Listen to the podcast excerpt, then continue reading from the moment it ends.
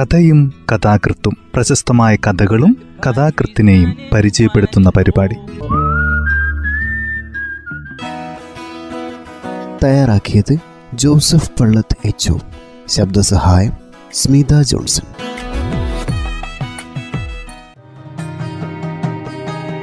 കഥയും കഥാകൃത്തും എന്ന ഈ പരിപാടിയിൽ ഇന്ന് സന്തോഷ് എച്ചിക്കാനത്തിന്റെ കൃഷിപാഠം എന്ന കഥയാണ് പരിചയപ്പെടുത്തുന്നത്. നവീന കാലഘട്ടത്തിലെ മികച്ച എഴുത്തുകാരനാണ് സന്തോഷ് എച്ചിക്കാനം മലയാള സാഹിത്യത്തിൽ ഈ അടുത്ത കാലത്ത് ഏറ്റവും അധികം പ്രസിദ്ധി നേടിയ എഴുത്തുകാരൻ. അദ്ദേഹത്തിന്റെ കൃഷിപാഠം എന്ന ചെറുകഥ ഇങ്ങനെ ആരംഭിക്കുന്നു. മോരുന്നതിനിടയിൽ ഒരു പിടി കറ്റയുമായി നിവർന്നു നിന്ന അച്ഛൻ കത്തി താഴേക്കിട്ട് തലേക്കെട്ടഴിച്ച് വരമ്പിലിരുന്നു. കൊയ്ത്തിന്റെ ഉത്സാഹത്തിനിടയിൽ അച്ഛന്റെ പരവേശം ആരും ഗവനിച്ചില്ല ആണെങ്കിൽ തന്നെ കുഞ്ഞമ്പുവേട്ടൻ ബീഡി വലിക്കാൻ പോയതാണെന്ന് അവർ കരുതി കാണും. ദേഹം പൊട്ടി വീർക്കുകയാണ് നെഞ്ചിനകത്തെ ഞരമ്പുകൾ ആരോ വേരടക്കം പറിച്ചെടുത്ത് ചോരയിലിട്ട് കഴുകുന്നു. ശ്വാസത്തിലേക്ക് ഒരു പോത്തിന്റെ തണുത്ത കുളമ്പ് ഇറങ്ങി വരുന്നു. വായു മൂക്കിലെ നരച്ച ഞാറുകളിൽ വന്ന് മുട്ടി നിൽക്കുന്നതല്ലാതെ അനങ്ങുന്നില്ല. അച്ഛൻ തോർത്തുമുണ്ണിന്റെ എളിയിൽ നിന്നും ഒരു ബീഡി എടുത്തു. ഒന്ന് കിടക്കണം. നല്ല വെയിലാണ്. മൂരാൻ ബാക്കിയുള്ള കണ്ടങ്ങളിലൊന്നിന്റെ വരമ്പിൽ നെൽക്കതിരുകളുടെ തണലിലേക്ക് ചായുമ്പോൾ അച്ഛൻ തീപ്പെട്ടി ഉരച്ചു ബീഡിയുടെ അറ്റത്ത് ചുണ്ട് കൂട്ടിവെച്ച് ആഞ്ഞൊരു വലി വലിച്ചു. പെട്ടെന്ന് നെന്മണികൾക്കിടയിലൂടെ സൂര്യൻ ഒരു ചുവന്ന കട്ടയാകുന്നത് അച്ഛൻ കണ്ടു. നിങ്ങളുടെ അച്ഛൻ ഒരു ചെയിൻ സ്മോക്കറാണല്ലേ? ഡോക്ടർ ചോദിച്ചു.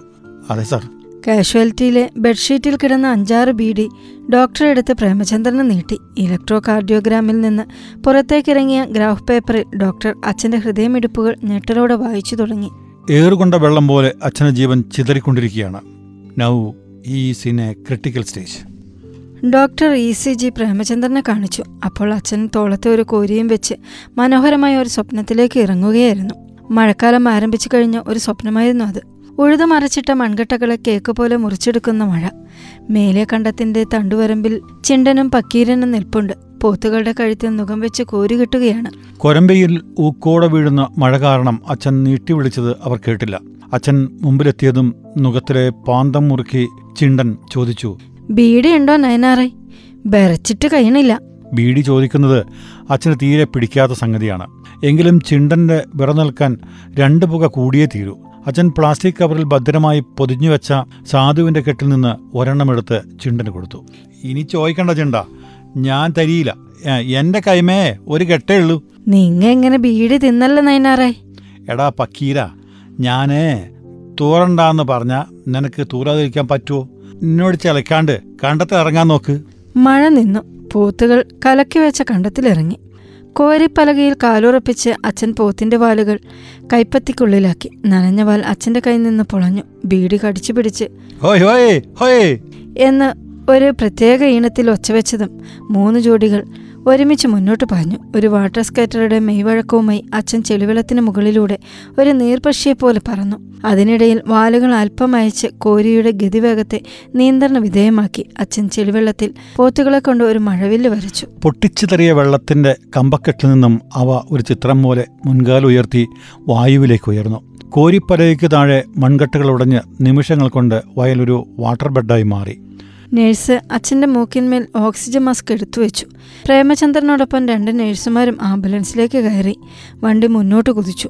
പ്രേമചന്ദ്രൻ അച്ഛനെ നോക്കി. ഒന്നും അറിയാതെ കണ്ണടച്ചു കിടക്കുകയാണ്. പോത്തുകളുടെ ഓട്ടത്തിനനുസരിച്ച് ഉയരുകയും താഴുകയും ചെയ്യുന്ന നെഞ്ച്.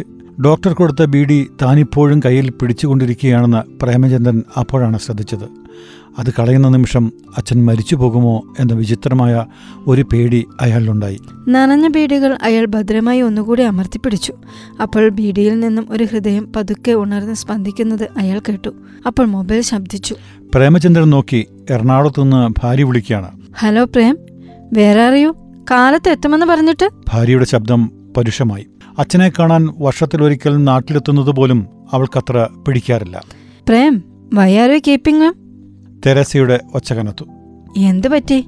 ചെറിയൊരു അറ്റാക്ക് മൂന്ന് മണിക്കൂറിനുള്ളിൽ മാംഗ്ലൂർ എത്തിക്കണം. ഇല്ലെങ്കിൽ എങ്ങനെ അറ്റാക്ക് വരാതിരിക്കും? നിങ്ങളുടെ അച്ഛന്റെ കയ്യിലിരിപ്പ് അതല്ലേ? ഉറക്കത്തിൽ പോലും അങ്ങനെ കിടന്ന് തുരുതരാന്ന് വലിക്കും. അച്ഛനെ നമ്മൾ എറണാകുളത്തേക്ക് വിളിച്ചതല്ലേ? എന്നിട്ട് വന്നോ? അതെങ്ങനെ? അങ്ങേർക്ക് ആ ചെളിവെള്ളത്തിൽ കിടന്നാലേ ഉറക്കം വരത്തുള്ളൂ. ഇവിടെ ആകുമ്പോൾ വലിക്കാനും പറ്റത്തില്ലല്ലോ. അവിടുത്തെ ലോക്കൽസിന്റെ കൂടെ ഇങ്ങനെ ജീവിക്കണം. പോത്തിന്റെ ജന്മ. ആ. പത്തെഴുപത് കൊല്ലം ജീവിച്ചില്ലേ? അതുപോരെ ആ ഞാൻ വിളിക്കാം. കട്ട് ചെയ്യാൻ വരട്ടെ. ദീപുവിന്റെ അഡ്മിഷൻ നാളെയാ. എനിക്കിവിടെ നിന്ന് തിരിയാൻ നേരമില്ല. ബാങ്കിലാണെങ്കിൽ രണ്ട് അസിസ്റ്റന്റ് മാനേജേഴ്സ് ലീവിലാ അതിന്റെ ഇടയിൽ നാളെ കാലത്ത് എണീറ്റ് എഞ്ചിനീയറിംഗ് കോളേജിലേക്ക് കെട്ടിയെടുക്കാൻ എന്നെ കൊണ്ട് പറ്റത്തില്ല. ഒന്നേകാൽ ലക്ഷം നാളെ തന്നെ കെട്ടണം. ക്യാഷ് ഞാൻ അവിടെ എടുത്തു വെച്ചിട്ടുണ്ടല്ലോ. ഉവ് പക്ഷെ ദീപുമോന്റെ ഗാർഡിയനായിട്ട് അങ്ങോട്ട് ആര് ചെല്ലും? ദേ ഒരു കാര്യം പറഞ്ഞേക്കാം. പ്രേം നാളെ കാലത്തിങ് എത്തിയേക്കണം തെരേസ ഫോൺ വെച്ചു. അയാൾ അച്ഛന്റെ കാൽപാദങ്ങളിലേക്ക് നോക്കി.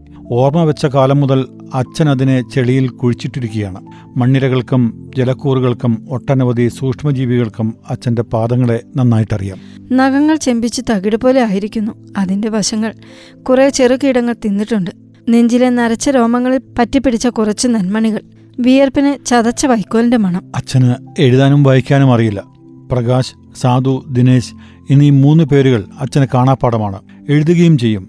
ബീഡി പാക്കറ്റുകൾ നോക്കി പഠിച്ചതാണ്.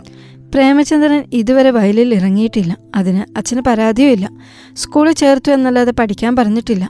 ആവശ്യങ്ങൾ വന്ന് പറയുമ്പോൾ തേങ്ങയും കുരുമുളകും അടക്കയും എല്ലാം മുറയ്ക്ക് തന്നുകൊണ്ടിരുന്നു. ഇത്രയും കൊല്ലത്തിനിടയിൽ അച്ഛൻ പണം കൈകാര്യം ചെയ്യുന്നത് കണ്ടിട്ടില്ല. അഞ്ചടയ്ക്ക ഒരു കെട്ട് പ്രകാശ് ബീഡി ഒരിടങ്ങഴി കുരുമുളക് രണ്ട് തോർത്തുമുണ്ട്. ഇങ്ങനെയൊക്കെയാണ് അച്ഛന്റെ സമ്പ്രദായങ്ങൾ. ഇന്റർവ്യൂവിന് ഡൽഹിക്ക് പോകണമെന്നറിയിച്ചപ്പോൾ ഒരു വലിയ ചാക്കിൽ കുരുമുളക് നിറച്ച് അച്ഛൻ പ്രേമചന്ദ്രന് മുന്നിൽ വെച്ചു. യാത്രയാക്കാൻ കളനാട്ടെ തീവണ്ടി ഓഫീസിൽ വന്നില്ല. നഗരമാണ്. വഴിതെറ്റി പോകരുത്. വൃത്തികെട്ട കൂട്ടുകെട്ടുകളിലൊന്നും പെടരുത്. പഠിച്ചു വളർന്ന് വലിയ ആളാകണം എന്നിങ്ങനെ ഒരു വഴിക്ക് പോകുമ്പോൾ രക്ഷിതാക്കൾ സാധാരണ പറഞ്ഞു ബോറടിപ്പിക്കാറുള്ള ഉപദേശങ്ങൾ ഒന്നും അച്ഛൻ നടത്തിയില്ല. പകരം എങ്ങോട്ട് വളരണമെന്നറിയാതെ മണ്ണിൽ വീണുകിടന്ന ഒരു കയ്പവള്ളിയെടുത്ത് സൂര്യപ്രകാശം നന്നായി കൊള്ളുന്ന വേലിയിലേക്ക് വെച്ചു. മകനെ നോക്കി അർത്ഥഗർഭമായി ഒന്ന് ചിരിച്ചു. നേരത്തെ പറഞ്ഞ എല്ലാ ഉപദേശങ്ങളും അതിൽ അടങ്ങിയിട്ടുണ്ടെന്ന് പ്രേമചന്ദ്രന് മനസ്സിലായി. ഓരോ വിത്തും വെള്ളിയും അതിലുണ്ടാകുന്ന പൂവും കായും പോലെ അറിയാത്ത ഏതൊക്കെയോ ഭാഷകളിലൂടെ ജീവിതത്തെ സംബന്ധിച്ച ഒട്ടനവധി നിറവും രുചിയും അനുഭവങ്ങളുമൊക്കെ മനുഷ്യന് നൽകുന്നുണ്ടെന്ന് പ്രേമചന്ദ്രന് തോന്നി. അതൊക്കെ ശരി പക്ഷെ മോനൊരു നസ്രാണി പെണ്ണിനെ കെട്ടിയെന്നറിയുമ്പോൾ തന്റെ അച്ഛന്റെ വിധം മാറും. ഈ ഫിലോസഫിയൊക്കെ പറ പറക്കും. വീട്ടിൽ കയറ്റത്തില്ല മോനെ. തെരേസയെ രജിസ്റ്റർ ചെയ്തതിനു ശേഷം അന്ന് രാത്രി ഗ്രാൻഡ് ഹോട്ടലിൽ നടന്ന വിരുന്നിനിടയിൽ അവൾ പ്രേമനോട് പറഞ്ഞു രണ്ടും കൽപ്പിച്ച് തെരേസയും കൂട്ടി വീട്ടിൽ വന്നു. കല്യാണം അച്ഛനെ അറിയിക്കാത്തതിന്റെ കുറ്റബോധം മനസ്സിലുണ്ടായിരുന്നു. വെലിയിലാകെ കയ്പവള്ളികൾ പടർന്ന് മൂപ്പത്തിയ കായകൾ സമൃദ്ധമായി തങ്ങി നിൽക്കുന്നു. ഇത് തെരേസ. അച്ഛൻ എന്നോട് ക്ഷമിക്കണം. മറുപടിയായി അച്ഛൻ മുറ്റത്തെ പേരമരത്തിലേക്ക് കൈ ചൂണ്ടി.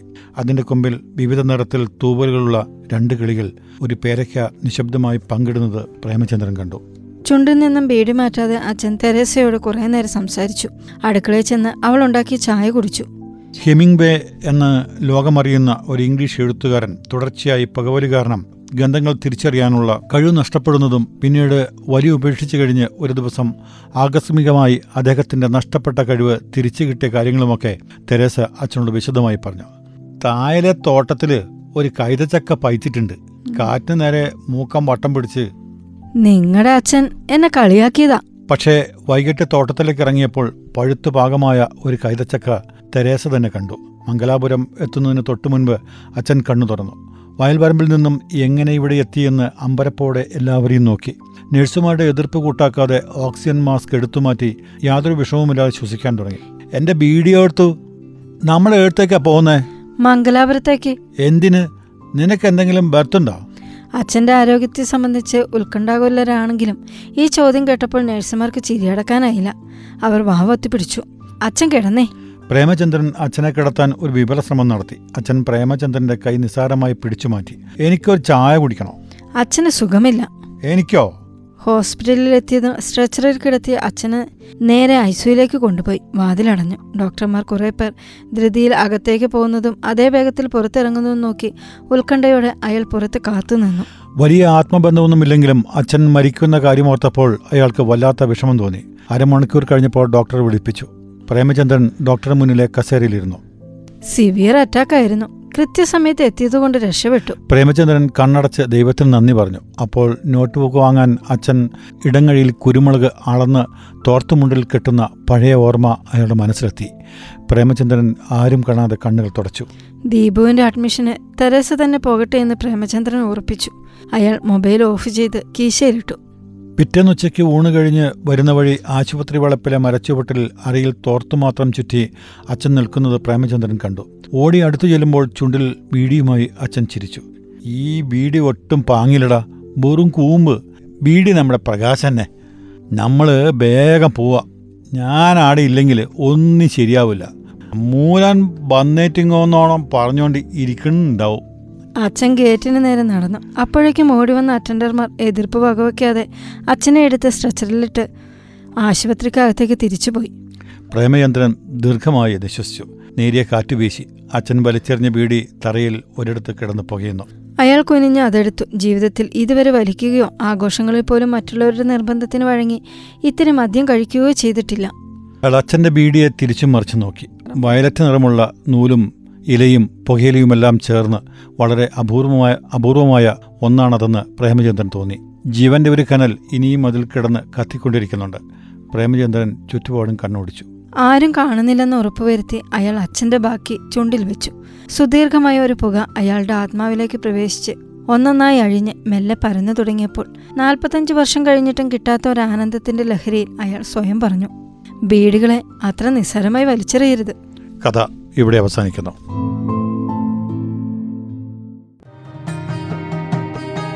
സന്തോഷിച്ചിക്കാനത്തിന്റെ കൃഷിപാഠം എന്ന കഥയാണ് ഇന്ന് ഈ പരിപാടിയിൽ അവതരിപ്പിച്ചത്.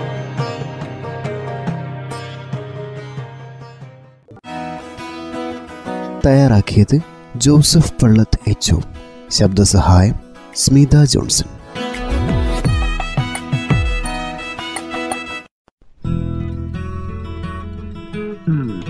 കഥയും കഥാകൃത്തും പ്രശസ്തമായ കഥകളും കഥാകൃത്തിനെയും പരിചയപ്പെടുത്തുന്ന പരിപാടി.